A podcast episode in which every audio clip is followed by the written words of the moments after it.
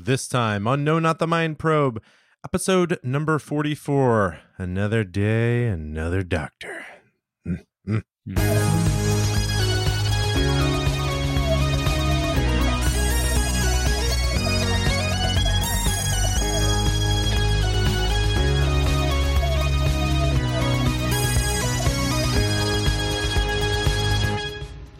Welcome to No, not the Mind Probe, the snooty Mind Probe. well, it's a podcast. I'm just going to do the rest of the show in this one. Wouldn't that be annoying for everyone? We just, in exciting homeowner news, we just bought um, faucets, oh, and uh, the name of the, the the line of faucets is called Banbury. So we've been referring to that as the name of our butler. Banbury will be a good man and bring around the Rolls Royce if you wouldn't. I thought you were going to say Banbury. You got a butler. An exciting homeowner. news. We've really made a lot from this podcast. We got a butler, but then we had him killed. We thought we did. We had him. Put, well, for butlers, you say we had them put down. Yeah. That's what we said. He's gone to a farm upstate. Um, but if he hadn't, he'd be listening to this. And you know what? A, a butler could be a woman too. Well, can they? Is, is butler gender specific? Actually, I think it's butlerina. If it's a woman. it's a butlerina. Yeah. Yes. Anyway, whoever it is, and whatever gender they are, and whoever you are, and whatever gender you are, this is a podcast where we watch and rank every single Doctor Who story ever. Uh, my name is John Banbury Grant, uh, and I am a lifelong Doctor Who fan. I've been watching it for 36 years. And my name's Porter Mason, and John's been asking me to watch Doctor Who for 24 years. That, that- this seems all off, but I Yeah. finally said We yes. did recalculate this. we Also- did, but that's Also, it. were you doing a cattle auction there? It's just my eh. name is Porter Mason, and I've been watching it for 25 years. Well, regardless of how many years this has been, but by the way, we are coming up. Oh, we should check this. We're coming up on our one year anniversary, so we'll have to check on that. yeah, we are. we are. Um, But Yeah. each episode of this podcast, we look at two stories. We go through the uh, 21st century Doctor Who. I should Mhm. change the script on this. Uh, and then our Doctor Who curator slash sommelier John pairs that with a with a classic story from the 19th century. John, what do we have in store for this episode? Well, folks, if you're a fan of marauding robots, and who isn't, just giant robots traipsing through cities, stepping on buildings, then this is the episode for Hmm. you. Yeah. Uh, we are going, we're, we're Catherine Tateless, first of all. Let- Pour one out, Tateless. um, pour something out for Catherine Tate. Uh, I, I'm not gonna. I'm not drinking the Probtini tonight. By the way, Probtini again on vacation. The Probtini's agent is amazing because Wow, it gets a yeah. lot of weeks off. But it's we're finishing up Negroni week. Uh, so this is a this is a, a probe Groni. Huh. Uh, it's, it's quite good. Um, anyway, if you aren't interested, if you came here for the Doctor Who instead of the alcohol, uh, then what we're watching is the next Doctor, uh, the beginning of the the David Tennant uh, finale sprint of, of The specials. year of special. This was sort of Yeah. uh, like it, it's like when the talk show host announces they're going to re- retire in a year, and then they just keep doing shows for a long time. Like here you are, and they're just like, oh, all right, fine. Um, yeah, but so yeah, we're we're, we're finishing up the old uh, run here, and um, uh, and then uh, we have paired that with another marauding robot, uh, the Tom Baker debut, the first Tom Hmm. Baker story with a little Sarah Jane, a little Harry Sullivan, a little Brigadier. I mean, just all the old favorites coming back around home uh, for a Robot. All right, let's recap these episodes. So Yes. Let's start with our with our newer episode, The Next Doctor. This was like we said, this was a series of specials. This was actually the Christmas special from Mhm. 2008. So look, Barack Obama had just been elected. Uh, other things had happened in 2008. What else Right. happened in 2008? That was kind of the big one. we, we solved racism. I mean, obviously, That was good. once we elected Barack Obama, we solved racism, and then Wait, America just started really improving. we saw. I I think that's right. Did everyone get the memo on that? 'Cause we solved it back then. But Mm, Yeah, I don't, I don't understand it. I voted for a black person and therefore absolved myself of all other crimes. So oh, okay. So really we solved racism for you. Yeah, right. okay, good. Um, that's like uh, in algebra, and they say solve for x. We solved for John. We, yeah, we right, solved exactly. for John. Right, right, right, yeah. Uh, this is the 199th Doctor Who story. So kind of a milestone there, Madness. and uh, it aired on the 25th of December 2008. As we mentioned, this is uh, this is David Tennant, um, but we didn't have uh we didn't ha- we, the companions of sort that we had were this other doctor figure the next doctor is his name and then he also had a companion named rosita so we kind of had very temporary companions here in in the in the More rose though. Rosita. More rose. More rose. Can't get another enough rose. rose. Can't get enough rose. hopefully look we got i got about like 700 more episodes of these to watch i hope they just keep talking about friggin' rose forever that's my hope um all right well let's hear a clip you pulled out a nice little clip here let's listen Let's do that it. TARDIS, T A R D I S. It stands for Tethered Aerial Release Developed in Style. do you see? Well, I do now. I like it. Good. TARDIS. Brilliant. Nice one. Is it inflated by gas, yeah? We're adjacent to the Mountain Street Gas Works. I paid them a modest fee. Good work, Jed. Glad to be of service, sir. You've got quite a bit of money. Oh, you get nothing for nothing. How's that rip panel, Jed? All repaired. Should work a treat. Never know. Maybe tonight's the night, Doctor. Imagine it. Seeing Christmas from above. Well, not just yet, I think. One day I will ascend. One day soon. You've never actually been up. He dreams of leaving, but never does. I can depart in the TARDIS once London is safe. Finally, when I'm up there, think of it, John. Time and the space. The perfect escape. Do you ever wonder where you're escaping from? With every moment. And you want me to tell you? Because I think I've worked it out now. How you became the doctor. What do you think? Do you want to know? yeah I, but i do want to know Uh, you gotta watch the episode. No. I'm trying to spoil things here. I don't want to get sued. oh you don't okay well i'm about to spoil everything right now spoilers spoilers for these two episodes um All right, so yeah. let me recap here here's what happens uh we the the 10th doctor david tennant he's freelancing as we said he's mhm. companionless I'm wandering around. He's swiping left and right out here and he decides to uh he descends the tardis down into london on christmas eve as he often does actually yeah, he's right. often visiting on christmas which I, I it does make sense. If you were a time traveler i'd say might as well visit on christmas. Cool stuff happens. And he he comes to london on christmas eve 1851 and he uh, i think this is a really one of the best openings to uh in terms of just setting up a little mystery Hmm. this is a fun little opening to one of the new shows where he lands in the 1800s in, Yeah. in london he sees a guy calling himself the doctor with a companion chasing after um uh we find a, they're called cyber shades but clearly like it does look like a, a beast of some sort sort I, I feel like the cyber shades are. Sli- it looks like a man in a blanket holding a Cyberman face mask. Uh, they are not the most impressive.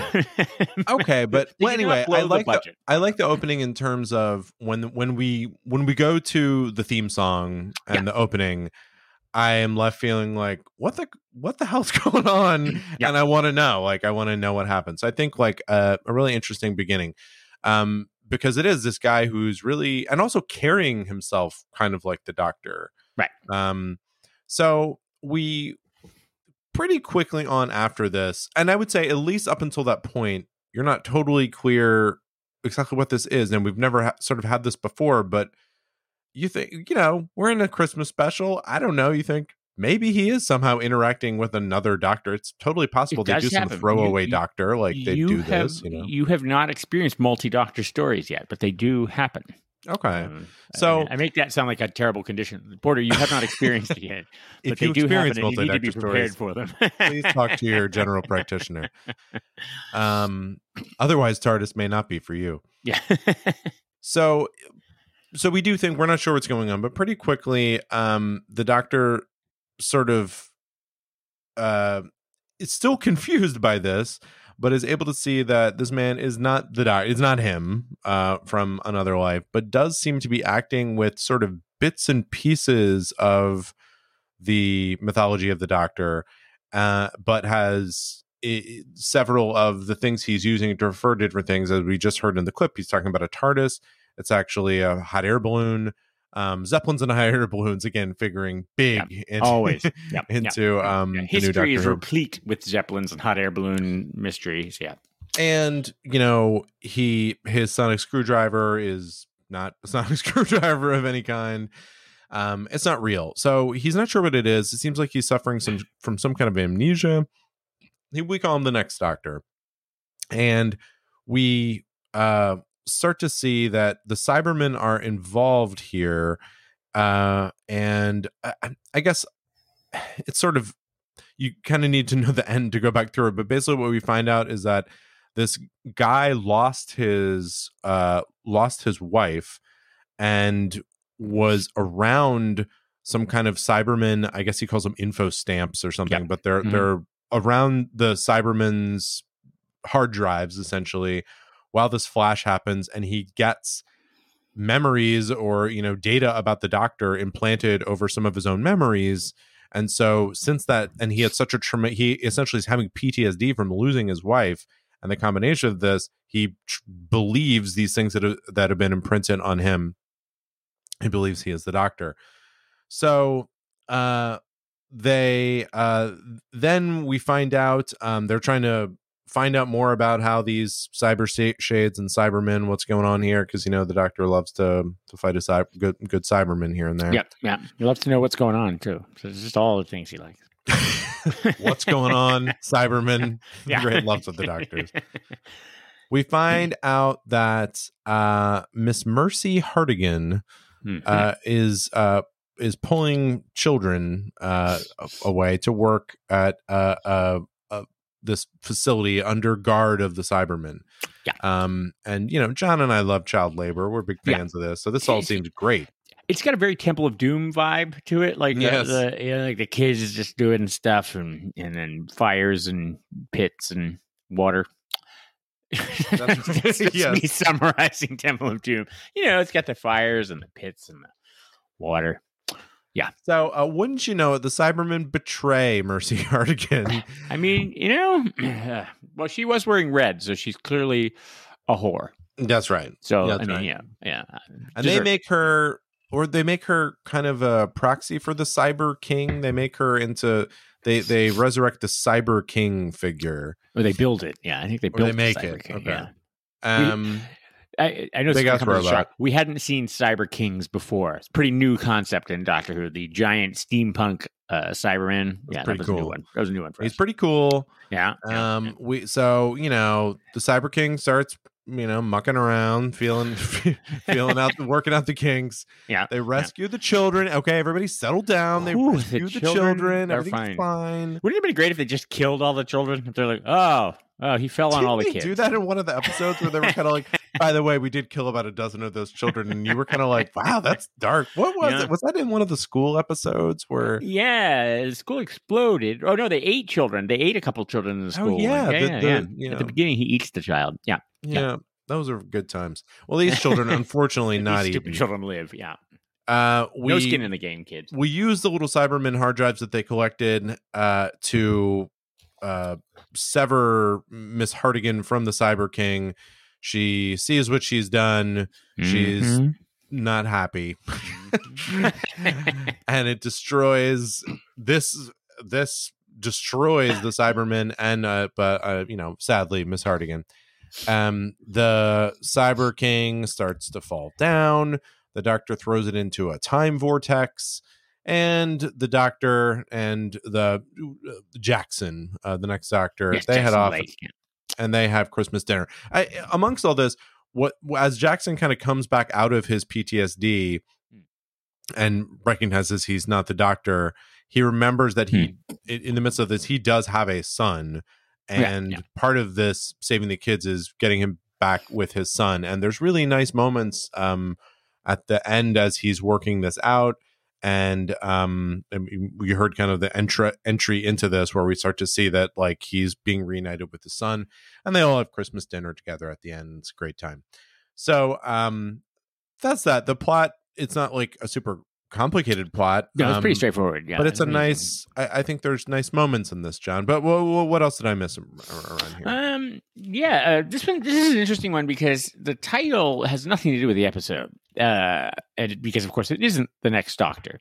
Um, but it's a great feint. It's like a Yeah, feint at the but, uh, beginning. yeah, we knew uh, people knew David Tennant was leaving. I think this. I think Matt Smith had still not been cast yet, uh, or we didn't know if he'd been cast yet. Um, I mean, we didn't know anything about Matt Smith. It's not like we were like looking at Matt Smith, being like, "All right, what is he going to do here?"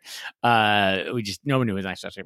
So, um, yeah, so they announced the name of this title, and it's like, "Oh, haha, is this? Are we going to? Be is this the next Doctor?" Blah blah. blah. So it's it's a really weird in a way, it's a really weird title that it's playing with what the audience knows about what's going on behind the scenes. Um, and we'll see some later stuff they do with this, which is very where they it was sort of twists or plot twists that are kind of based on do you actually know what's going on outside of the story, which is, is very interesting. Um, uh, you've got um, uh, David Morrissey, uh, who's the plays uh, plays the uh, the next Doctor, plays uh, Jackson Lake. I think he could be a good doctor. He's pretty good. Yeah. Is, do you have you seen him? He, uh, it looks is- very it is- familiar, but I, I It is acted like yeah. It, it seems, uh, and I I didn't recognize him before. He was sort of when he was announced as being cast. It was sort of. I feel it, seems like it was believable that he might actually be the next Doctor or something Right. like that. So he must have been fairly well known. I'm I'm not particularly. I mean, other than Oh, he's in The his- Walking Dead. Yeah, yes. apparently he's in that, but I don't like zombie movies um, or shows even. I no, wouldn't it be great if I was like, I don't like zombie movies. I'll watch zombie television shows, but zombie movies, come on. Uh, uh, and of course, obviously, he was a big '90s band leader, right? Was I assume it's the same Morrissey, right? Uh, yes, yeah. he is Morrissey. Yes, um, he plays a Yeah. character called the Governor in The Walking Dead. So, uh, which so I stopped wa- watching Walking Dead about a decade ago. It seems like at this point it's still going on, but um, he was a pretty big character for a couple seasons. Yeah, Then did And he, he- get eaten by zombies? Mm, as a, I as is the way of what all mortal happens. flesh. Yeah, in all things. Yeah. uh, Yeah. he was also in the League of Gentlemen. Some, yeah. Anyway, Wait, which one is that? Is that the one with um uh, Sean Connery? No. Oh, League No, of no, Gentlemen. no, the League of Gentlemen, the sketch group. comedy Oh, show, Right. um, no, that was yeah. I'm thinking of the League of Extraordinary Gentlemen, which obviously a seminal motion picture. I mean, like up there with Schindler's List. Um, No, the League of Gentlemen is probably how he would have interacted with Mark, Mark Gatiss. Gatiss, yeah. uh, and noted. then overwhelmed by the gayness would have been like, Yes. "Ah, man, is he gay? Um, still, folks, still, Yep, people. yep. Yeah, We've I mean, received- so stop, stop asking, stop writing us and asking. We'll, we'll update you if we hear anything new. No, no, Um, no, yeah, he's very good. Uh, uh, he, he, it's you know, again, playing with that idea of the off stage stuff. Uh, David Tennant alone here is very good. Um, uh, obviously, he has the sort of beginning, he has to talk to himself for a while, which is Kinda- very funny. and it, wa- wa- right, right, right. And he's like a little brooding, I, and I Mhm. think this will hold throughout some of the more of these specials. He just keeps being kind of like, ah, "Who am I? Where am I? What am I doing?" And um, why, why me? Yeah, Um, get the Cybermen back uh, in in sort of a. mm, Uh, uh, uh, so I- as I was, I, I- seem to recall having watched it. Uh, that um, uh, uh, it was weird that the Cybermen were the alternate universe Cybermen, right? They aren't our Doctor Who Cybermen that we know. They're the other universes Cybermen, which which keep getting brought. You know, because remember they brought them in the parallel universe. Then they came over to invade with the Dal- uh, when the Daleks came, and then Rose disappeared, uh, and then they all got sucked back through the void. But they're still around because they have the costumes still, and um, they're make new ones. I don't think, um, but they look like the parallel world Cybermen, and so they do go through. I, I did notice they did go through some contortions to try to explain uh uh that they are i think still the parallel universe one but then it's like but if you're the parallel universe ones how do you know the doctor unless the doctor also exists in the parallel universe this is the kind of thing that keeps doctor who fans up at night like mike hasn't slept for two weeks because i've just been pacing like back and forth just it's like, always funny. what is happening it's always funny which of these things, as we've mentioned before, that it feels like these are the threads that are worth pulling on the sweaters, whereas Yeah. other things are like, oh yeah, that's just hand waved away. Don't worry about that. And it's like, but now I'm really going to focus on whether these Cybermen are here or there. Like, that is fandom that is fandom yeah, uh, what's huge now what's obviously massive about this story uh i mean just I mean, just earth shattering Big. uh is this is the first story of the the new uh the 21st century who to show the past doctors right they show the info stamp and it's got a little like uh, you know uh, three second clips or whatever of of hartnell through um, through Eccleston. Uh, but this is the 1st They've time we've done that. actually screen seen on screen the past Doctors, and this is the first time they've been explicitly connected to this series. And as I think I talked about this Meaning up episode- until that point, it was it was theoretically possible that this was a separate universe. Yeah, they could have been just like, hey, you know what? Yeah, it's just a, it's a reboot, uh, and we're taking the same ideas, but yeah, the history Hmm. is different, right? They they they. I, he does, I think, say he's the ninth Doctor or whatever, um, but yeah, they generally don't. Uh, it, it was, it was, there were ways out of it. he did. Um, uh, uh, Eccleston did refer to himself as the ninth Doctor at I some point. I think so, or the number of times he's regenerated, or something, Oh, or, okay. or, or or Tennant has said something. Um, but yeah, uh, this was the first time it was explicitly connected. Uh, so Doctor Who fans obviously went nuts. I mean, people burning cars, like tipping over cars, Right, right. Similar to like if your if your NBA team wins the Yeah, championship, you just like exactly. ah, you just have so much energy, you don't know what to do. yeah, You- yeah, you're very excited, and obviously Christmas, you're you're hopped up on plum pudding or whatever it is. Um, you're going crazy. Um, and uh, yeah, I mean, it, it is. You're right. It's just it's a fluffy story. There's not a lot going on. It's a Christmas story. There's not a lot going on. It is. It is. Uh, a pretty straightforward plot. Um, uh, you know, the joke about the TARDIS being a hot air balloon is it's great. You've got the, um, it does. Uh, I feel like at some point this is written. uh, They they tried to retcon an explanation for this. It was. It has been mentioned a couple times. Like so. So how come we have not read a lot? This is Victorian London. This is not caveman days. Um, how come we haven't read a lot about the time the giant Cybermans rampaged through London? well, right. So that's what I'm saying. When you're talking about like, well, which dimension are these technically? And it's like, well, how about that? How about just the fact that like we've gone to several moments in history, and here's what I could write this off to: that you see these fanciful, crazy things um, in drawings from medieval times. You're like, oh, these kooks. Who knows what they they drew? You know, they drew a unicorn in here. Okay, and then you know maybe this giant robot attacking London happened, but we read it as like, oh, someone had a vision and they they wrote this down.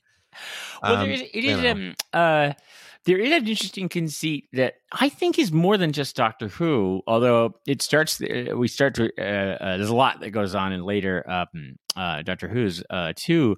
Um, there is this sort of interesting conceit around literature and movies and other things, which is like Victorian London was just weird. Right, it's like just crazy things happen in Victorian London, and like, Right. yeah, like you know, uh, uh, uh, who, who who who piloted the Nautilus and the Jules? Uh, Captain Nemo. Captain Nemo was just hanging around, driving submarines around, and and you know, and there were lizard people in the streets, and like you know, and Sherlock Holmes was solving w- random cases. Like it was just Victorian London. They're just like Victorian London's just crazy. Like it's it, maybe maybe it was like the '60s.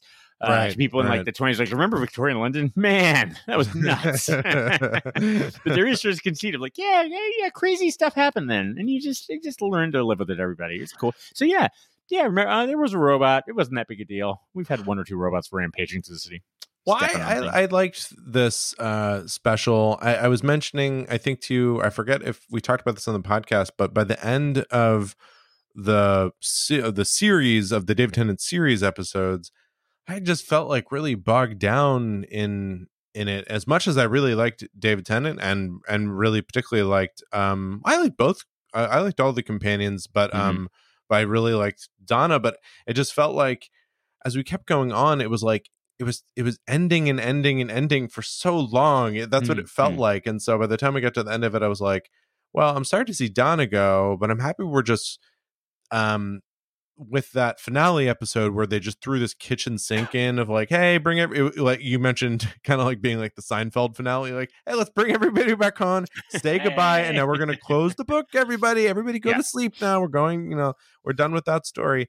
I liked seeing a story free of the ba- that baggage. So Yeah. I liked that feel of just like, what's this about? This doesn't have to tie to anything else. Yeah. This doesn't have to tie to Rose. Doesn't have to have to do with Donna. And so I enjoyed that. Just the the weight of it, it being a little lighter. Not so much as a story. It's actually very like what this guy's going through is really serious and that's why i said i feel like there's really nice moments of him talking about losing his Yeah. wife and um getting his mind back and and all that but light in the sense of not heavy with plot like heavy he- sorry heavy with um plot from all the past episodes yeah, for Yeah. with canon It's like and a- stuff like that It's like a it's like we've had the main course. Now here's a, a palate cleansing sorbet uh, So I- before we get to the finale. I Um, liked it.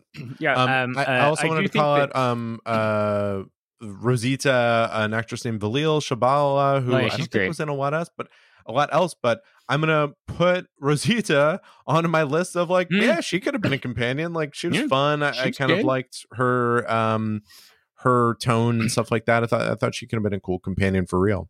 A good vibe. I do. I do think the um, uh, the child who ends up playing uh, uh, Jackson Lake's uh, son is just over the top. Like, kind of just like like uh, like the. Uh, have you been watching Schmigadoon? The the kid. I with haven't the watched it uh, no. there's there's a kid, you know, it's this parody of musicals, and there's a kid who's got a lisp uh, or a cleft palate, and he talks. Um, I guess he's a lisp, uh, maybe both. Uh, but he he delivers all the news in the town. Anytime something happens, he runs in and announces whatever it is, and it's just like, uh, it's just uh, the same adorably, ridiculously adorable child. Uh, it's like, oh, of course, and then of course the kid's stuck on the thing, and the doctor has to swing on a rope to rescue him. Man, man, I'm I'm jaded. Like, and then he has to rescue a stupid kid. Ah, Hey, just I wanted to ask. why don't we then leave kids to burn? I don't understand. Notably childless John Grant. Um, now, what I wanted to ask, do you think um very different situation here, but the way they just threw Rosita in here, um, I'm thinking of basically like the last Christmas special was Donna, and then Mm. they're and it was as I think you said at the time was meant to just be a special, but then they were like, that was great, let's have her back on. Do you think they sort of treated some of these specials on like, let's try some things out? Maybe we'll keep this if we like it. Um, I mean, I think it's always uh, obviously, it didn't happen with her, but even historically, they're they're uh, uh, Jamie, um, uh, the second Doctor's the Scottish companion. uh, Scottish guy, his yeah. first episode, uh, they actually filmed two endings, uh, and uh, one with he stayed and one where he went. And they were like because they liked him, and they were like, ah, let's see what works. Um, uh, a few other companions, I think they've done that. Uh, K9, notoriously, K9 had two endings uh, of his Yeah. debut episode. Uh, so yeah, um, uh, yeah, I do feel like it is. Um, actually, I think I saw. I was just reading something because, of course, folks, I'm, when I'm not podcasting, I'm in libraries, uh, reading rooms, just researching. Mhm. Uh, yeah, I yeah. recently just saw something where they said, um, uh, actually, um, Russell T Davies had said that if he had been on set when they were filming the Martha, or when they were filming um, uh, Freema uh, as the working in Torchwood at the end of the uh, uh, the second, you know, the two parter with Rose, and she die, her character dies, but they would have he would have rewritten it so that she survived somehow, so that she just joined the TARDIS, but instead they had to come up with, oh, it's my identical t- cousin, because we all have an identical cousin. That's how DNA works. Uh, yes. but yeah, I, I think it is. I mean, I think they're they are trying to be somewhat flexible, or, or they are flexible. They're like, yeah, yeah, this person's good. Like, we'll we'll figure out some way to shoehorn them onto the show. Well, let me recap uh, before we go into the classic episodes. Here's the current ranking of companions who should have Hmm. been. Hmm, hmm. Uh, at, at number eight, we have the possibly gay boy from Idiot's Lantern, Yeah, who I, re- I refuse to find out what his character's name was, and I just want to call him the possibly gay boy. Possibly gay boy. Uh, Professor Rumford from the Stones of Blood, Oh yes, love her. Organon from The Creature from the Pit, Yeah, yeah, yeah. yeah. uh, Rubeish from Time Warrior. oh yeah. I'm going to throw in Rosita here at number four, Rosita from okay. the Next Doctor. Uh-huh. and then beaten out by Mrs. Moore from Rise of the Cybermen, Yeah, an, yeah, an yeah. elder campaign. I think so will be great.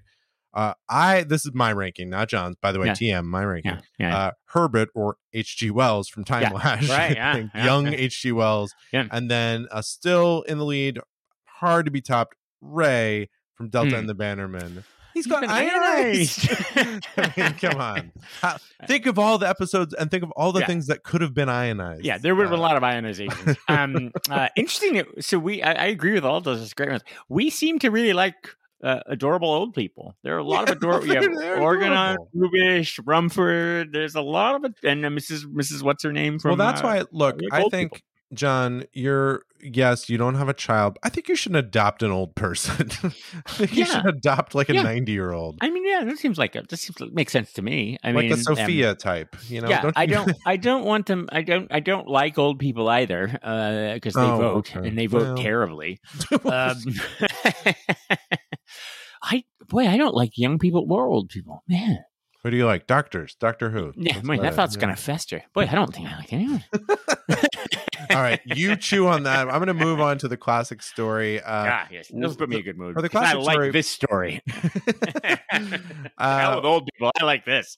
we watched uh robot which by the way starts to fill in some this is going to start to happen more and more for me this fills in a puzzle piece for me because i'd seen uh the I, I i'd seen the the end of the last actor and i've seen ark in space which is right after this so this Yeah. fills in a gap right here this is robot it was the first story from season 12 of doctor who uh, was story number 75 it's four episodes they ran between the 28th of december uh, 1974, so right after Christmas, Yeah. uh, through the 18th of January, 1975. Mhm. This was the first he appeared in the other episode, but this is the first full episode of Tom Baker. Right. Yeah. We're you catch the regeneration at the beginning of this. That's right. And uh, Sarah had already been around, but this Yeah. is the introduction of of Harry. Yeah.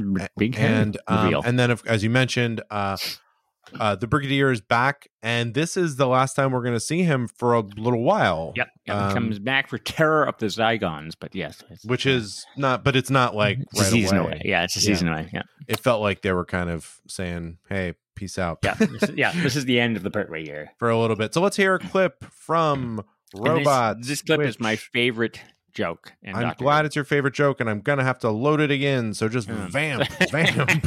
oh man, there it I love this joke. It is coming Any second now. The blazes were you thinking of, Mr. Benton? You should never have let them go. Well, maybe you could have stopped them, sir, but I couldn't. As the young lady pointed out, they're not really under our jurisdiction. Ah. Excuse me, sir, but you did get permission to raid Think Tank? No, Mr. Benton, I did not. Then you must act without it. I know what they're up to now. I worked it all out while I was having my little nap. It's all tied up with the information stolen from that poor fellow Chambers. He must have been the guardian of some kind of ultimate threat. I don't know exactly what it is. Just the kind of thing it has to be.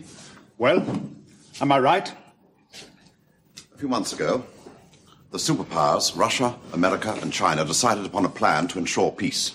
All three powers have hidden atomic missile sites. All three agreed to give details of those sites plus full operation instructions to another neutral country. In the event of trouble, that country could publish everyone's secrets and so cool things down. Well, naturally enough, the only country that could be trusted with such a role was Great Britain. Well, naturally. I mean, the rest were all foreigners. Well, exactly.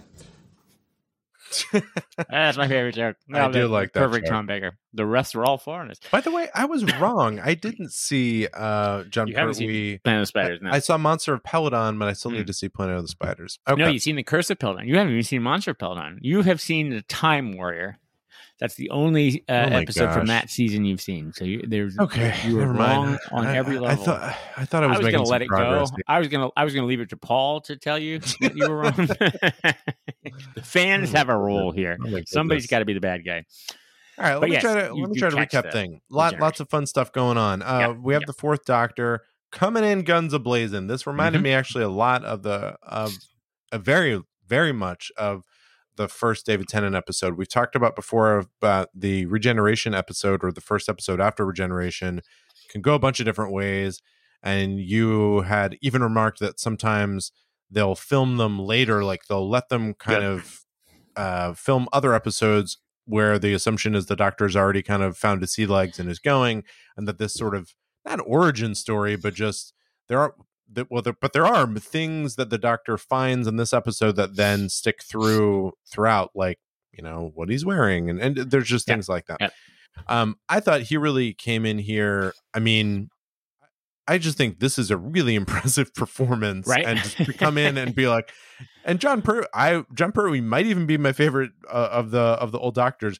And this is just so impressive that he just comes in and like, yeah, well, I'm here now, and this Yeah. is how this goes, and it's so it's so fully formed in this first episode. I mean, again, Yeah. maybe it wasn't the first one he filmed, but um, Well, he it was, and, and, and notoriously so. Um, he had done a couple of films. Uh, he was he was in the Golden Voyage of Sinbad as like a wizard or something like that. That was the movie that he was, was playing when he was cast. The producer went and saw it and was like, "Okay, yeah, I think he got his agent or something."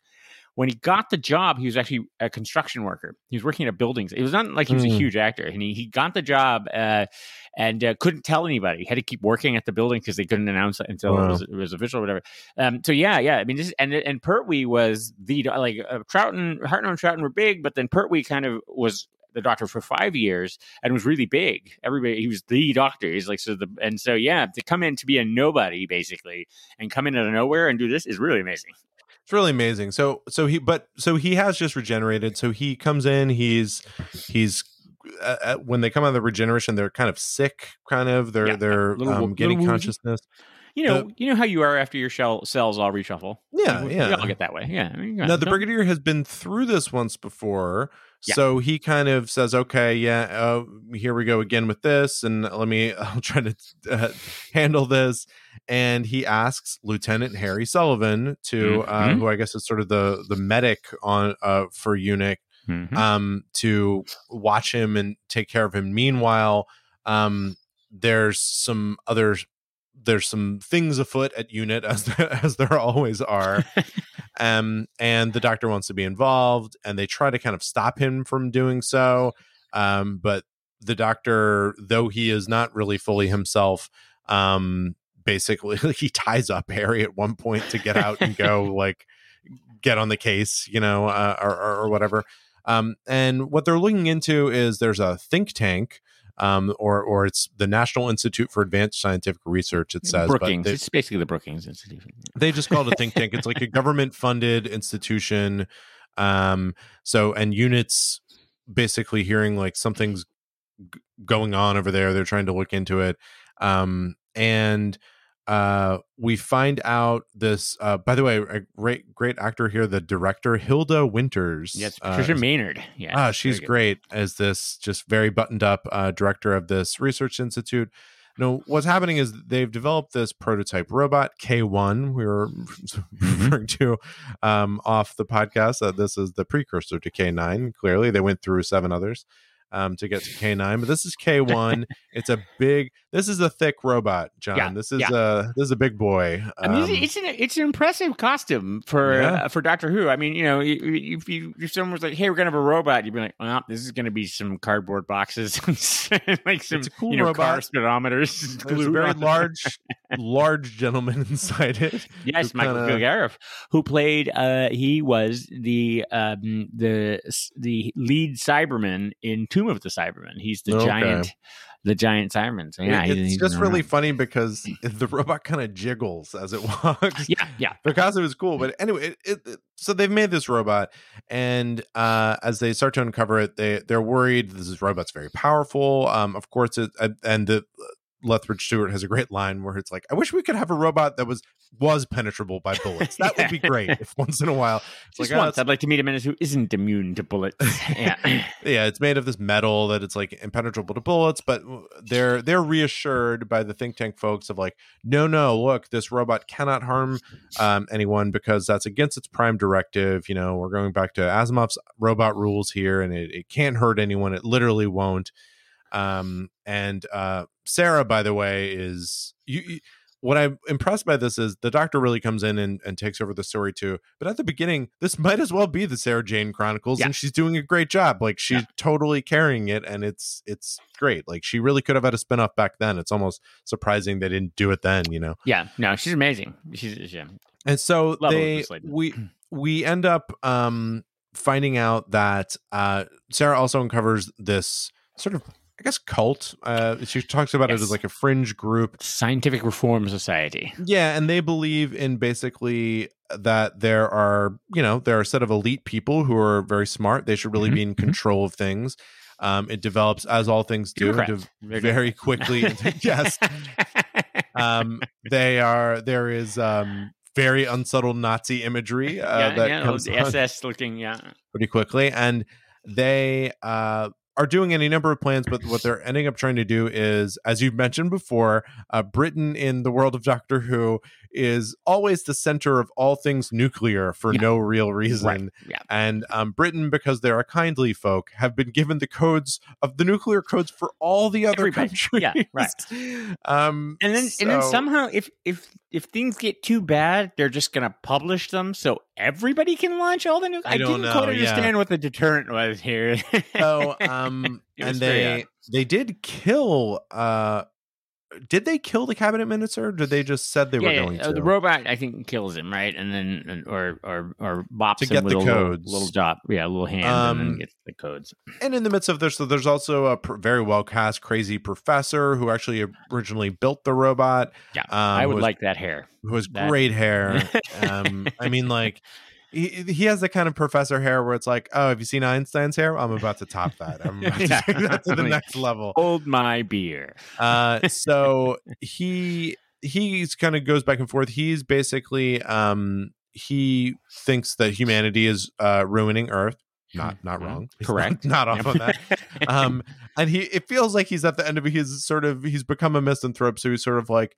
I've tried a bunch of different ways to try to help humanity from not destroying Earth, and I think maybe now we just need to destroy humanity. we, we kill everybody. That's Um, the, that's the problem. Yeah. so uh the doctor's uh kind of on top of this he's working with uh with unit they go and uh, th- there's a great moment too where the robot is going to i believe get i think this is when they get the nuclear codes um and stewart's like we've got it surrounded we have men like like ankle to ankle surrounded here with guns pointed outward. We have air power above there's no way. And he's like eh, what about from below? And the robot immediately tunnels in and takes the nuclear codes from below. So it's great. Um they uh they develop a plan uh the doctor and harry go off and develop a plan to uh that i believe was the other gentleman from unit thought of as saying like couldn't we get sort of a vi- a, a Yeah, metallic Benton, yeah. virus Great Um, John Levene performance. yes Benton, yes Benton, yes and he's been promoted in Yes. we find out Corporal Benton. Yeah. um the, uh, um a, a yes a metallic virus to take down the robot they're off working on that in the meantime uh the brigadier says i gotta just shoot him with a disintegrator gun and uh, when they shoot the robot with the disintegrator gun uh oh boy we got a huge robot Yeah, and yeah. i cannot tell you the smile that came on my face when the when the robot began growing it was like ah this story has everything Like, this, this this is the this this Doctor Who story just has everything you'd want. Like Yeah. now we have a marauding robot that is so like they, and they do a really good job at it, like of kind of green screening around to show it. And of course, because it's Doctor Who, all things are happening again. The the center of the nuclear holocaust is about to happen in like a very small town outside of uh, you know, Suburban London. Yeah. Yeah. Yeah. and uh, so it is rampaging, but it's just kind of rampaging through Yeah. like you know some very low lying buildings. in wonderfully uh Godzilla uh esque effect. Right. I mean it, it is Yeah. basically just rampaging through miniature uh, miniatures and great. stepping on them. It's just picks up it's Sarah so Jane wonderful. like like a doll. King a and doll. sets her up. Oh, it's great. and there's some um back and forth with the the, the Winters. Um, Yeah. we mentioned before the the the woman director of this who kind of has sort of lured in the scientists to get the, both the robot and um some other uh, to figure out the nuclear codes, and then she's kind of really the the mad uh, genius here. Um, they're they've they fire off the nuclear codes. We're about I think like three minutes away from this going off. There's a Um, lot of dramatic countdowns. Like there's, there's like lots- four dramatic. We get down to two, then it, Yeah. we get the countdown from 300 down to two. The doctor stops things, then it starts again. Uh, but we do we are able to get the virus onto the robot by they throw on it like a can of paint, Yeah, and then yeah, it, it spreads. Last, And, last appearance um, of Bessie until Battlefield. Yeah. Now the robot becomes linked to Sarah, and they they explain this is that uh, Sarah is the only kind of human other than the professor who has sort of been shown the robot kindness. Right. She's the and Fay Wray, right? Of, of yes, this- exactly. this And so yeah. at certain point she lures the robot around, but also at the end she's sort of sad about the robot dying. Yep, yep. Um, even though the robot clearly killed some expendable unit uh fellows. Eh, those guys died. Uh, yeah. Yeah. So um and and the doctor says now this is a big moment because it changes the course of Doctor Who because remember Doctor Who had been largely terrestrial, right? Mhm, for mhm. for many years. Yeah. he- Um for the Pertwee years he was just here with Unit and things kept happening around suburban London and the doctor says like, "Hey, let's go on a trip in the TARDIS. Come on, let's go." And um Harry comes by and basically says he he doesn't know that I actually that much about the doctor at this point and kind of is incredulous about what's happening and so the the doctor clearly respects Harry and wants him to along as a companion. Was also like, all right, you don't believe me? Then come Hmm, along. let's let's see. And so this begins the Sarah and Harry uh, few stories here year. Yeah. and um and they and they leave so i definitely want to talk more about that of what a move this was of basically saying no the doctor's going to be like tr- you know He's back. kicking around space now yeah back in space. Yeah, this is um uh I love this story. this is, this is uh, I've certainly seen this one a lot, probably as much as Genesis of the Daleks, because it certainly came around a lot on PBS. This is by Terrance Dicks, who was the script editor through the entire uh, Jon Pertwee era, the Third Doctor era, and we've talked about him. Uh, and I met him once. He's a great guy. He died not after, not because I met him. It was later. Uh, just, just to be clear, everybody. Um, uh, and he he had this uh, he has this story that he's told people where um, uh, basically you know he was stepping down as script editor and he was going to become just a freelance writer again. So the new uh, script editor was coming as Robert Holmes, who uh, had been a writer for Dicks or whatever. And Dicks told him, he goes, "Well, you know, it's a tradition at Doctor Who that you, the outgoing script editor, is hired to write the first story of the the new Doctor." And he's like, oh, oh, okay. And it, it wasn't. It was a total lie. He's just like, well, I just wanted to get a, I needed a job. I want to make sure I had a job lined up for when I stopped. So he wrote it. And what's, what's wonderful about this is it is, it is a quintessential third doctor story unit and, you know, power mad, uh, you know, conspirators on earth and, and, you know, some sort of sci-fi element or something like that but with the fourth doctor in it, who just kind of runs rampant through the whole thing, like in, in a way yeah. that totally is against sort of how the third doctor would have acted. So it's it's wonderfully uh, it plays with those conventions in, in great ways. Um, it's like here's all the elements, and it, written by the guy who wrote all the first, the third Doctor stories, or most of them. Um, but now let's put this entirely different character in it and see what happens. Um, uh, and so, yeah, as you say, Tom Baker's an amazing performance. I, uh, I think Elizabeth Sladen is a great performance here as Sarah because she makes the robot work. Like her reactions to it, and you know, she has a clearly an emotional connection to it, and she's be compassionate to it or whatever. And it's like the fact that she acts as if this clearly plastic and tinfoil machine is real um, makes it work uh, as a character. So I, she's got a great performance. I think the robot is is, is played well. Um, this is Harry's first story. So uh, Harry was, uh, or um, it's funny actually. Uh, Doctor Sullivan is mentioned in the last story. Uh, the last Pertwee story, we don't see him, but he's mentioned. So the character had been in their heads, and they weren't sure at the time if they were going to cast an older doctor. Like they were, the, the, thought was it might be another William Hartnell aged person, and so they basically were like, "Well, we need another Ian then. Like somebody's got to be able to do the the stunts and the action stuff." So they cast them uh, uh, Ian Marter uh, as Harry, and that was he was supposed to be the action guy. That was his role. Um, then they cast Tom Baker, and they're like, "Oh, never mind." And that's sort of why he gets written out after a season because uh, they didn't need him anymore. Um, which is too bad. He's great. He actually ended up writing a bunch. So they, you know, they I've talked about before. They novelized the uh, the stories, a bunch of the stories, all the stories uh, for Target as uh, the publisher.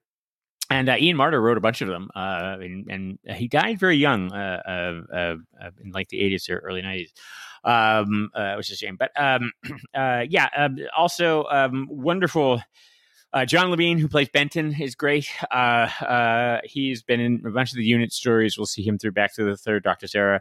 Um, uh, he is, if you can seek seek out an interview with him or just look for uh, stuff of him, he is he's kind of crazy. he's just one. He's not mm. who you, you, like. Benton is such like a.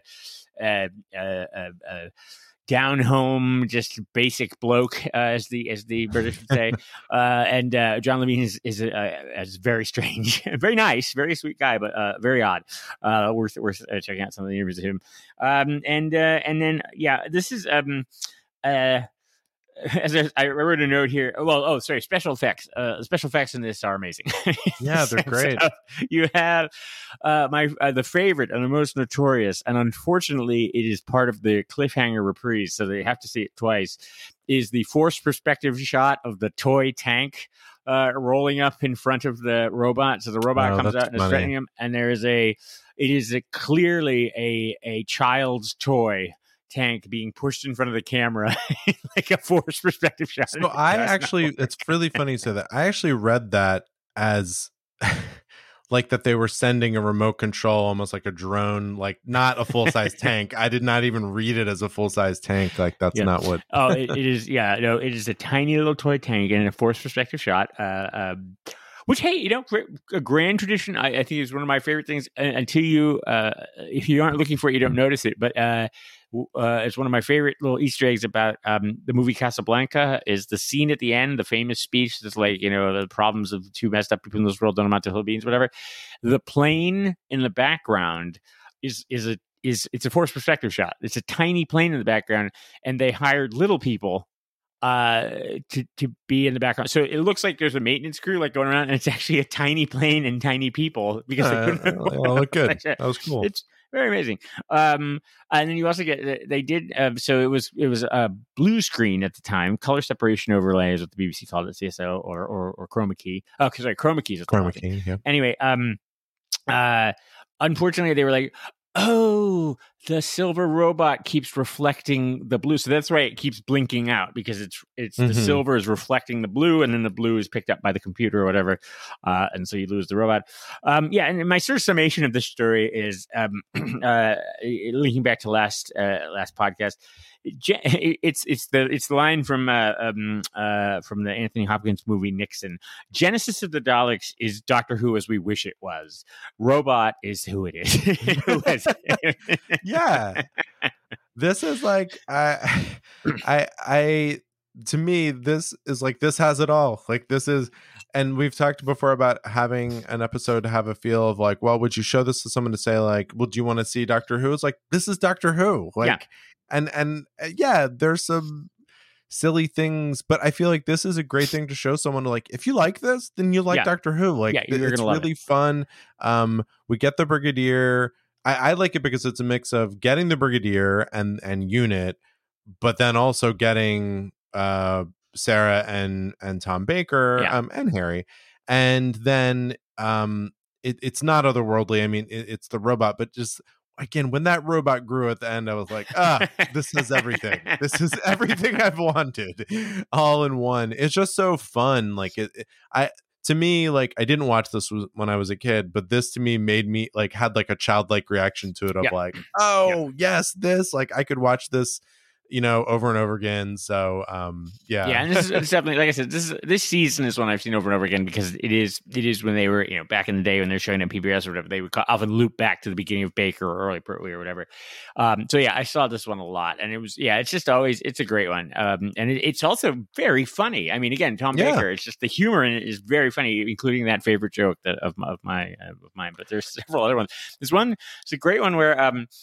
I, I would have used this, but you can't. Obviously, you can't see it on the podcast, which is you got to fix that. Why Hmm, can't people see I'm this working on it, I'm working on it um uh but uh uh uh, they're all like waiting outside the bunker, which is just, which I also love the bunker. It's just a door. Someone just put a door in a field. it's not even anything behind Yeah, it. yeah. It's just a little door, Yeah. cardboard door. Um, but uh, uh, it's it's the Doctor Brigadier and Benton, and uh, uh, the radio crackles, and Tom Baker puts his hand over Benton's mouth. it's like it's me, Doctor. Just- anyway, just funny all around. Thema waka thema waka thema waka thema waka the theme, theme, the theme, theme, theme, theme, theme, theme, theme, the theme, theme. Who's that? Theme, theme, the theme, theme, theme, theme, theme. It's time Who's for theme train. Oh man, Soul Train. I haven't seen Soul Train in a while. yeah, because it's not on anymore. Is that why? Yeah, yeah. I mean, if you've been flipping through channels, just endlessly flipping, trying to You find know, it. That's, I, that's I got. by the way, I think we might have canceled cable. I can't even flip through channels anymore. so that's another problem. So unless Yeah, there's a yeah. Soul Train app, that's Yeah. what I would need now. Yeah, I mean, you know, it's the sad part is that's a great joke, but Paul's not going to get it. I don't think. I don't think Paul's seen Soul Okay. Train. Paul, Wikipedia Soul Train. Yeah. uh, go to YouTube, watch some clips. This is a Yeah. big part of now. So on Saturdays, maybe Saturday John morning. would watch Doctor Mhm. Who, but Sunday morning to me was Soul Train. um, that would come on. At like Uh, 7 a.m., right? It was on a very early. Yeah, and why did you watch it? Because it was on. There was nothing Yeah, else. there was nothing else. There was only like two other. It was that or. Hee Haw. Yeah, exactly.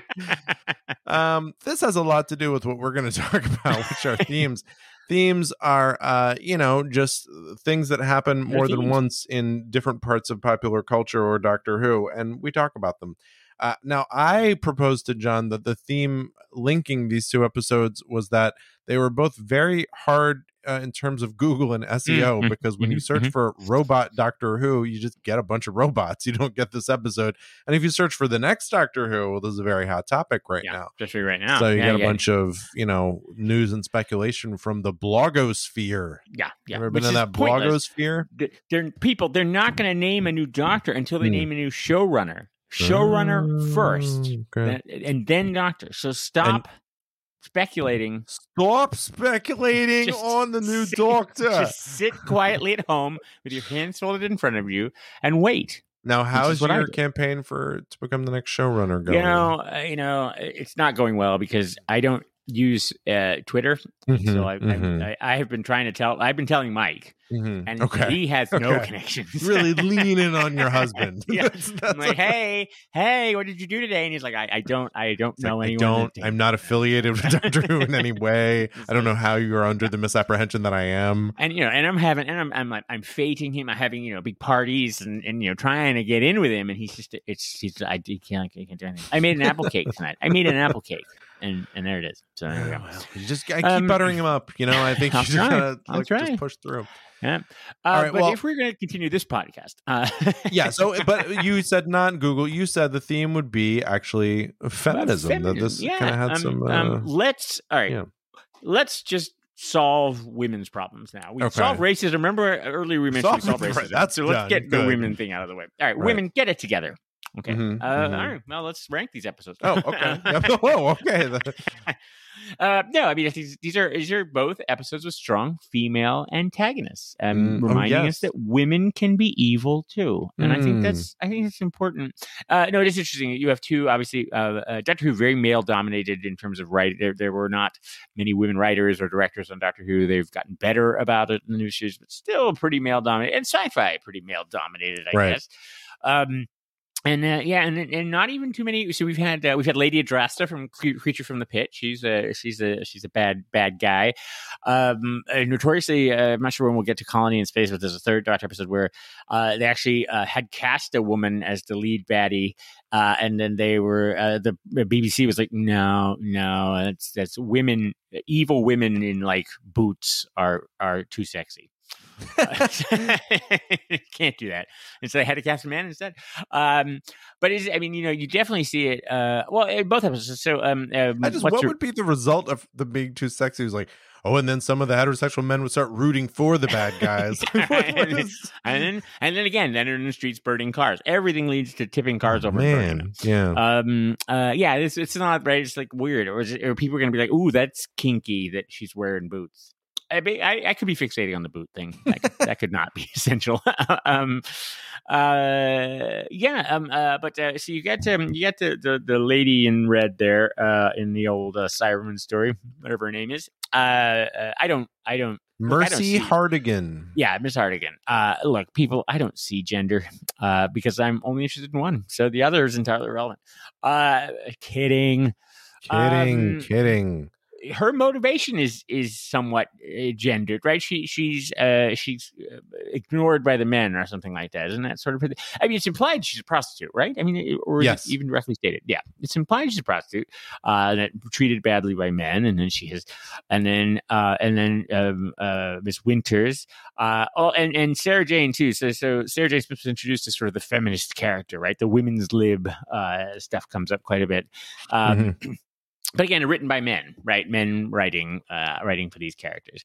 Um, now, Sarah Jane gets, uh, uh, you know, she gets to be a pretty cool character, but she still screams a lot uh, and stuff. And they that. still make her like run around in huge high platform clogs and stuff like yeah, that. Yeah, she has to do. She has to climb over a couple of fences in a very nice flowered dress uh, in this one.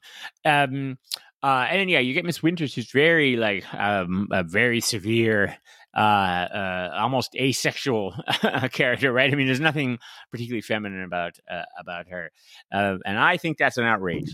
Um, she should have a fancy. She have pink dress and bows in her hair, and then be annihilating the world with nuclear She's great. Um, so yeah, this character is uh, Hilda Winters. Yeah, Hilda Um, Winters. and I thought she she's great because all she's she's playing a couple of different layers of this character. She's playing this very like cold scientist at the beginning, uh, who's just sort of like, "Why are you snooping around my you know our our uh, think tank?"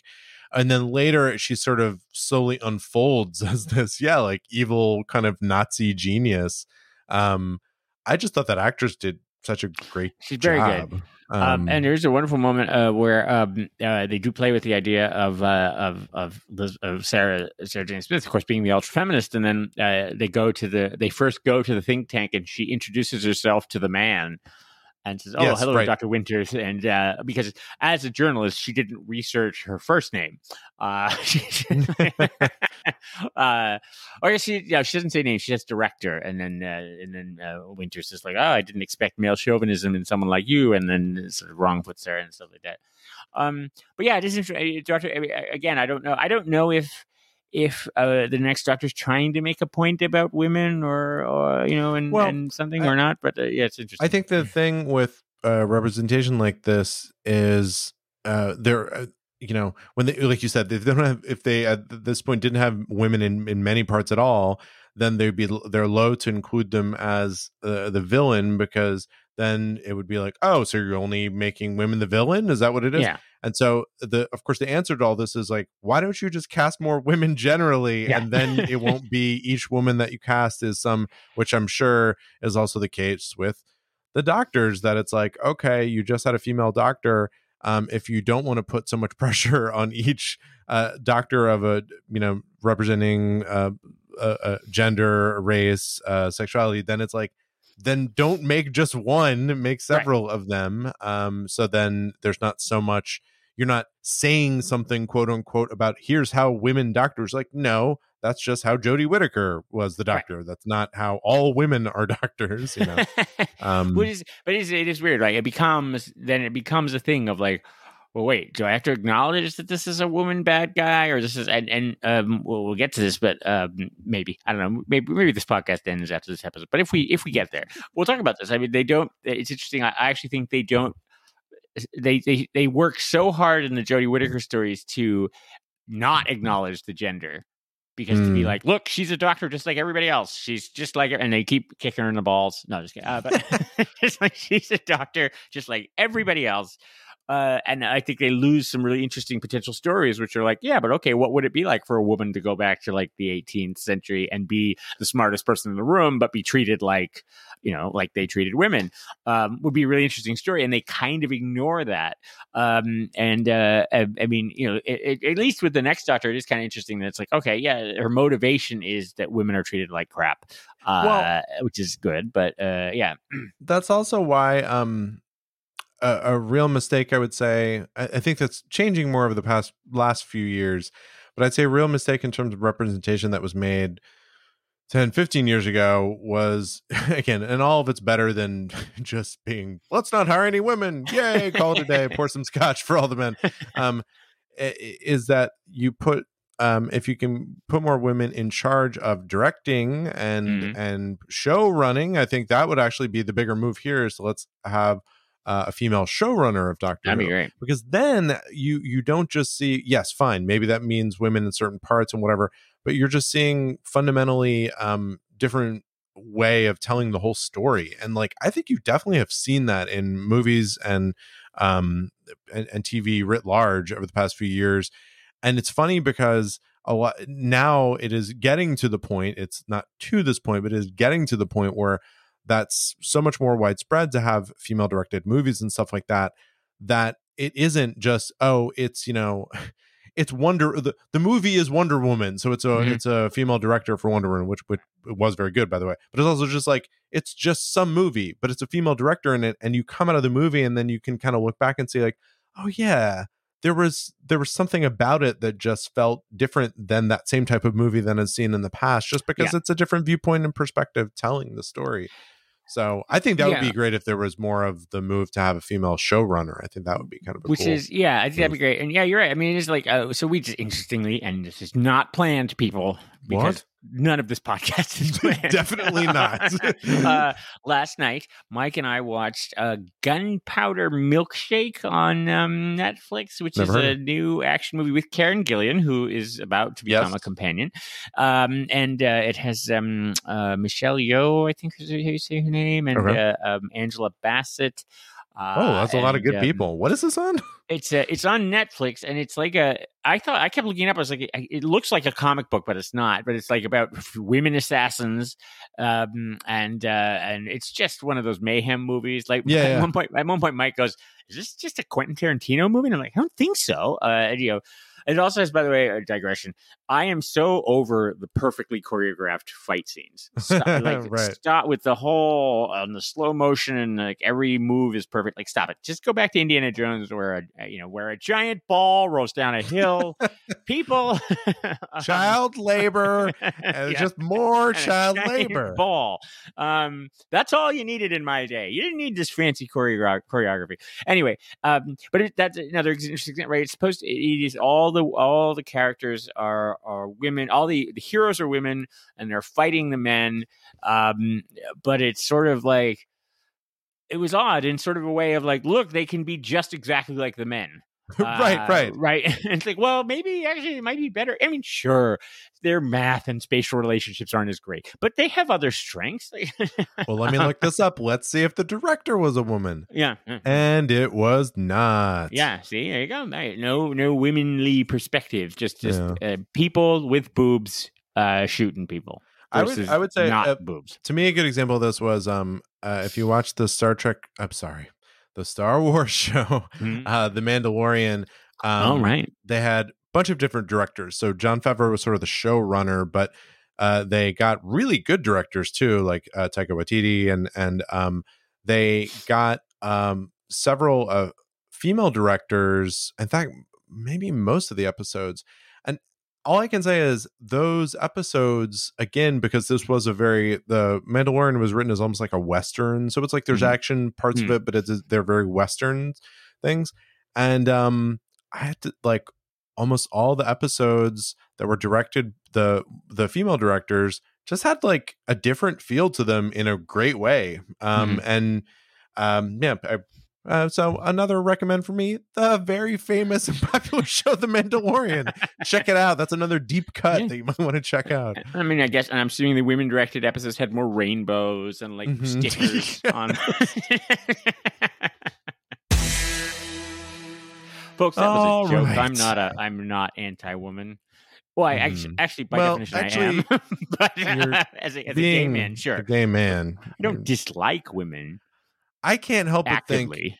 you being a gay man that women do take that as sort of uh as a diss that's kind of a diss to them No, no, we're safe. that. I mean, I mean, look, look. As I have explained to uh, many a, a, a jealous straight man, I have seen so many women topless, and they they just love it because they're just like, look, you don't care about this. I'm like, yeah, I'm not uh, interested in any way. It seems to be very liberating for them, so good for you. Uh, but uh, please, gay men are, are sick of it. we just we don't need to see it. and that's our sure weekly uh, message to all women Yeah, yeah. So hopefully, when one day a woman listens to this in 20 years, well listen uh, if they would they would know that we there are Yeah. 295 doctor who stories and we've Yeah. already ranked 86 of them yeah, this is amazing. and awesome. so we're we're going for for 88 now we're gonna we're Mhm. gonna rank two more uh, Mhm. so uh, I'll go first. Uh, the next Doctor I was mentioning to you, this was a hard one for me to rank because I really enjoyed the episode, but it Mhm. wasn't. Uh, it obviously doesn't fit into the larger canon, which it doesn't have to. But uh, it Which it doesn't have. it doesn't have to. but uh, it was just kind of an interesting episode. It was a little different. I did rank it more towards the higher end of things. Um, but uh, I ranked it number 25. So I Ooh. ranked it above the Stolen Earth Journey's End um, and behind the Hand of Fear, Eldrad must live. no, it's And uh, and up there, but kind of um, I did rank it above Turn Left, so Hmm, you know, hmm, uh, deal with that. so stick it, Paul. But Sorry, folks. For those who don't know Paul, which I guess would be most of you, uh, um, uh, Paul was unhappy about uh, how we treated Turn Left. didn't Um, like it. but Didn't like you know it. what? You know what? We've got another podcast tweeting about us. So Yeah. So I can't I can't explain that my the, the next doctor other other than like I just really I think it was just the performance of those two leads. I really liked how they got along. Yeah. I wouldn't have minded if he ended up being a companion. Um so maybe he should go on the list too. But uh I just I really liked him. I liked the individual story and I just thought it was well told. Mhm, mhm. But the big news, John, Ooh. is coming from Yeah. the second one. I'm gonna go ahead and make this my number one episode Oh. of Doctor Who. That is exciting, folks. Folks that they creatively titled Robot. Robot. They were like, "What do we call this one? I don't know. It's got a robot in it. Yeah, I don't know. Robot. um you know as i as i lauded it while we were talking about it it just has everything it's just like this is what more do you want you have the brigadier walking around wanting to shoot guns more and more Brigadier, yeah. um it's just a very delightfully like old sci-fi like the effects are bad in a very endearing way um again i already liked it it was like would have been kind of high on my list and honestly when it turned into a brief godzilla thing for sh- for one episode i was like oh this is the best this is great and then they threw a can of paint on it to stop it um it was just really enjoyable like i From like harry car, too yeah. so you get a little bit of him and as we already mentioned sarah jane loved the villain liked the old scientist there was just nothing i didn't like about this and i i did think and again I- i say this when i say you could show this to anyone and and say like this is doctor who i don't think that everyone would like it Yeah, i yeah. just think that like if you did like it you'd be like oh great then there's plenty more for you the other Yeah, thing i right. thought about and i definitely ranked it you know lower than it should have been back when we watched it but like man what a great beginning to the season where you get this and then Ark in Space like right. Yeah. wow like that would be great like if season you 12 is legendary. This is a legendary season because you also Genesis of the Daleks is in this season as well. Oh, wow. Okay, yeah, yeah. Right. So they're just crushing it, nailing it. So that's my new number one. It's not the f- it's Wow. Mm-hmm. not the first time that I've ranked uh, an old episode as number one, but uh, yeah, currently I have uh, an old episode as a number one. That that warms list. the cockles of my heart. It made Um, this was the first time or having a watching this that it was like I felt like I like I said like a kid of like oh it's this again like and and it just was bringing back like oh the brigadier oh I, like I was very Mhm, happy to mhm, see all these things so I think if I had watched it right away I don't know if it would have been number one on my list but having Yeah. watched some more of the wider canon of it it was like it, it felt very warm and like homey to me you know I could Yeah. really imagine watching this on a 100%. Saturday afternoon You are correct. I'm, I'm actually a little jealous that you've actually ranked it someone higher than I have. But uh, um, uh, yeah. So next Doctor, um, we're we're we're in agreement this week generally. Um, next Doctor, solid Doctor Who. Um, uh, but not but unremarkable. Um, uh, again, David Morrissey's performance I think lifts it up quite a bit because he's a cool character and stuff. I, I I I enjoyed watching it, but I'm just like. Is this all that happens? I, guess, I guess this is it. I, now they're gonna go get the thing, and oh, there's Temple of Doom. Oh, good. There's a cute child. Um, that's what I say when my car is usually going over them too. I'm like, ah, Yeah. cute child. Job. Uh, yeah. So it's in my it's in my solid. Banbury, solid- we seem to have run over a child. would you go get get the child scraper out of the trunk and put it in the back? We'll return it. If you if it has a label, we'll return it. That's right. Um, so uh, yeah, it's in my unremarkable section of Doctor Who. Solid uh, uh, and quality, and nothing, absolutely nothing wrong with it. But uh, uh, uh, yeah, uh, so I've got it number forty three. It's around Smith and Jones, which again, solid, good Doctor Who. Um, uh, Macra Terror, uh, Rise of the Cybermen. Um, uh, not not knocking my socks off. Uh, socks still firmly on, uh, but still good. Um, and robot, yeah, robot seven. Uh, robots. Uh, um, I kind of almost wanted to put it in my top 10, but I didn't quite make it. But it's number 12, uh, just below Silence in the Library, Forest of the Dead, which is, which is, uh, again funny because it'd be sort of like well in many ways it is it does have a lot of interesting ideas but just make no sense again the, the british have all the nuclear codes Right. I'm kind of giving it points for some of those episodes. Like, ah, it's so Yeah. delightfully like this doesn't make any sense. But And sure, I love the the whole beginning of it is about getting that disintegrator gun, which could punch. At at one point, the doctor's line is it could punch a hole in the surface of the moon. Uh, and then all they do is use it to get into a safe. And then you really, then you're just like, That's eh, great. fine. On to the next thing. Uh, but yeah, uh, uh, number twelve. It's, it's uh, and yeah, as you say, it's it's classic. What's classic? Baker, the Brigadier, Sarah Harry. It's just it's all of the elements that make this season so wonderful. Um, just kicking off, and it is it's it's really funny. It reminds me, you know, as I going through this, I just like it reminds me of uh, what I think makes Doctor Who uh, unique, which is it it does not take itself too seriously. It does. I mean, you know, Right. there there is sort of an element of like if we were if we're going to be like super serious and everything is you know whatever uh then yeah we probably can't have the giant cs uh, chroma key robot stepping on houses with a with a sarah jane the doll uh, the thing that gets me every time is the doll it's the sarah jane doll with the little legs The legs that dangle. Yeah, I love it. I love it. uh that's great um so yeah no love this story uh, one of the classics That's why when Doctor Who is good like this in this era. So I I'm I didn't watch Doctor Who, but I did watch like Mystery Science Theater, and I would Yeah. watch like that era of sci-fi. And so I like uh our our mutual friend Harris and I referred to as like we like a a good bad sci-fi movie can be really good. This reminds me of like watching a Mystery Science Theater movie. But the funny stuff is already in the movie too, like because you have Tom Baker and Lethbridge Stewart, and like, and so it's it's a it's a nice mix because like there's some fun stuff that you can kind of laugh at and eat popcorn and, and watch, but then the story itself is also fun and, and funny. Yeah. So, well, if I go into the old supercomputer here, uh, John, Robot is shooting to the top. Yeah, it's that's number two, nice uh, that makes so tied with Silence in the Library and Forest of the Dead, and just below Inferno. happy. Um, and then the next Doctor, um, yeah, kind of middle. Of the, well, uh, well, I guess a little higher in the middle of the pack, thirty-two out of eighty-six, and it is tied with the Macra Terror and the Unicorn and the Wasp, the Agatha Mm. Christie uh, remake. Yeah, So, yeah, uh, so yeah, big big doings, big goings Yeah, on right. here. People are uh, the, the reporters are rushing. If they weren't covering the Emmys right now, they'd be rushing to report on the, the new Porter's new number one, big time. Well, uh, look, you can go to mindprobe.show. You can see the ranking. You can go and order the ranking just to see just to see mine or just to see John's. Yeah. Um, you can you do don't that. like one It of us particularly, possible. These all be like- things are possible now. we live in a wider world. Science. Um, you can see the watch order if you want to watch along with us or, or catch back up with us. If you're new to the show, please uh, you can go back through. You can listen to all, all the old episodes. They're all and, don't get too to far download. ahead because I'm thinking of making some changes. Things I, I sometimes wake up in the I just like s- shoot awake screaming. Right, right, like, right. "Ah, I should put oxygen with the uh, the Sunmakers, and then I fall back asleep.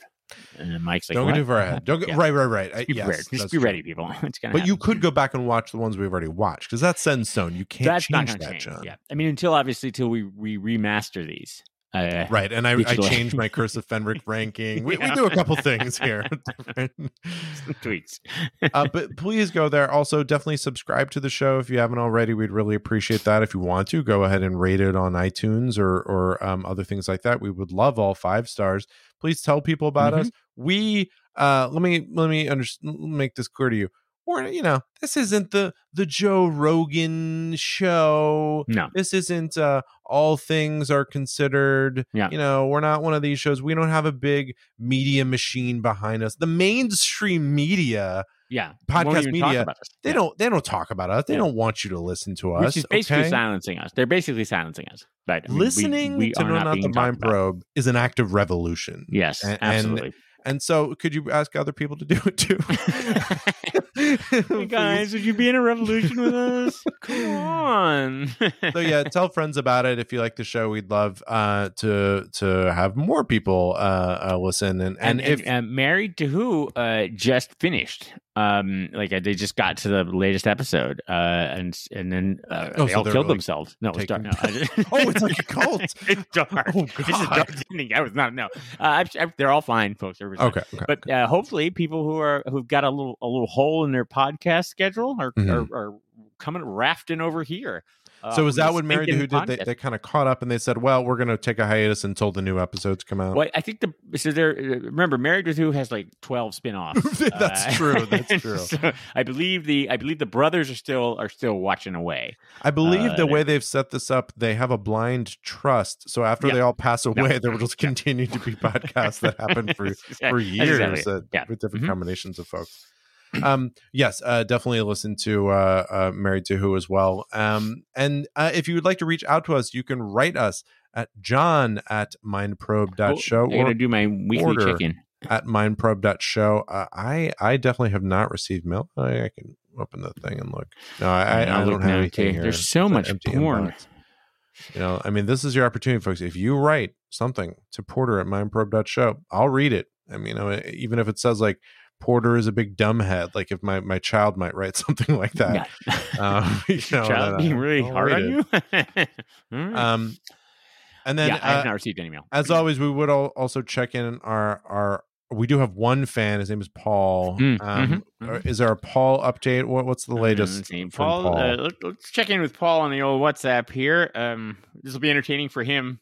Since he was just well, look, hey, you know, Uh, let's see. Paul feels that um, uh, he didn't realize it had been two weeks since our last episode. So Paul is so on tenterhooks that he's only vaguely aware of when we come out. Um, love the comment. Uh, this is about the Stolen Earth uh, journeys. And love the comment that a Dalek had finally been listening in to staff meeting and just shoots the Doctor straight away. To which I retorted wittily, uh, "Yes, it's like the whole Austin Powers scene where Scott keeps saying they should shoot him, and Doctor Evil is instead all like start the unnecessarily slow dipping device, right? You know, so. Uh, and then um, uh, uh, Paul says, after seeing Austin Powers, I don't think I could ever look at a baddie movie seriously again. And then we just talked about Austin Powers for like two weeks. Uh, no, just- wow. uh, but anyway, yeah. So, uh, uh, so, but Paul, um, uh, we're glad he's sticking with us. Not happy about our turn left uh, reviews. I think it was one of his favorite episodes. Um, Look, Paul. and, uh, which is a shame that he's wrong. So Look, wrong, Paul. We're So straight wrong. shooters, and we tell it like it is Yeah, here in yeah, America. We're not afraid to here in alienate our America, yeah, you're like France, and we're like Australia and uh, and uh, America. And I, are we going to go to war with France? Anyway, folks, if we're at war with France by the time you hear this podcast, um, uh, stick it to France. so. I guess. I don't Yeah. think so. My money's Yeah. on no. I, I literally have money on it in Vegas. So- no. Uh, Uh, well, John, we Yeah. watch we, we do this stuff uh, every couple of weeks. One of these Yeah. episodes comes out. So what's coming up for the next one? What we got for the next one, folks? Uh, well, buckle, buckle, buckle your seatbelts because Hmm. we got public transit in danger. That is the linking What? theme here. Uh, so first of all, we get a, a a bus, uh, a bus accident. Uh, that should just have been the episode. It's just a very minor bus accident.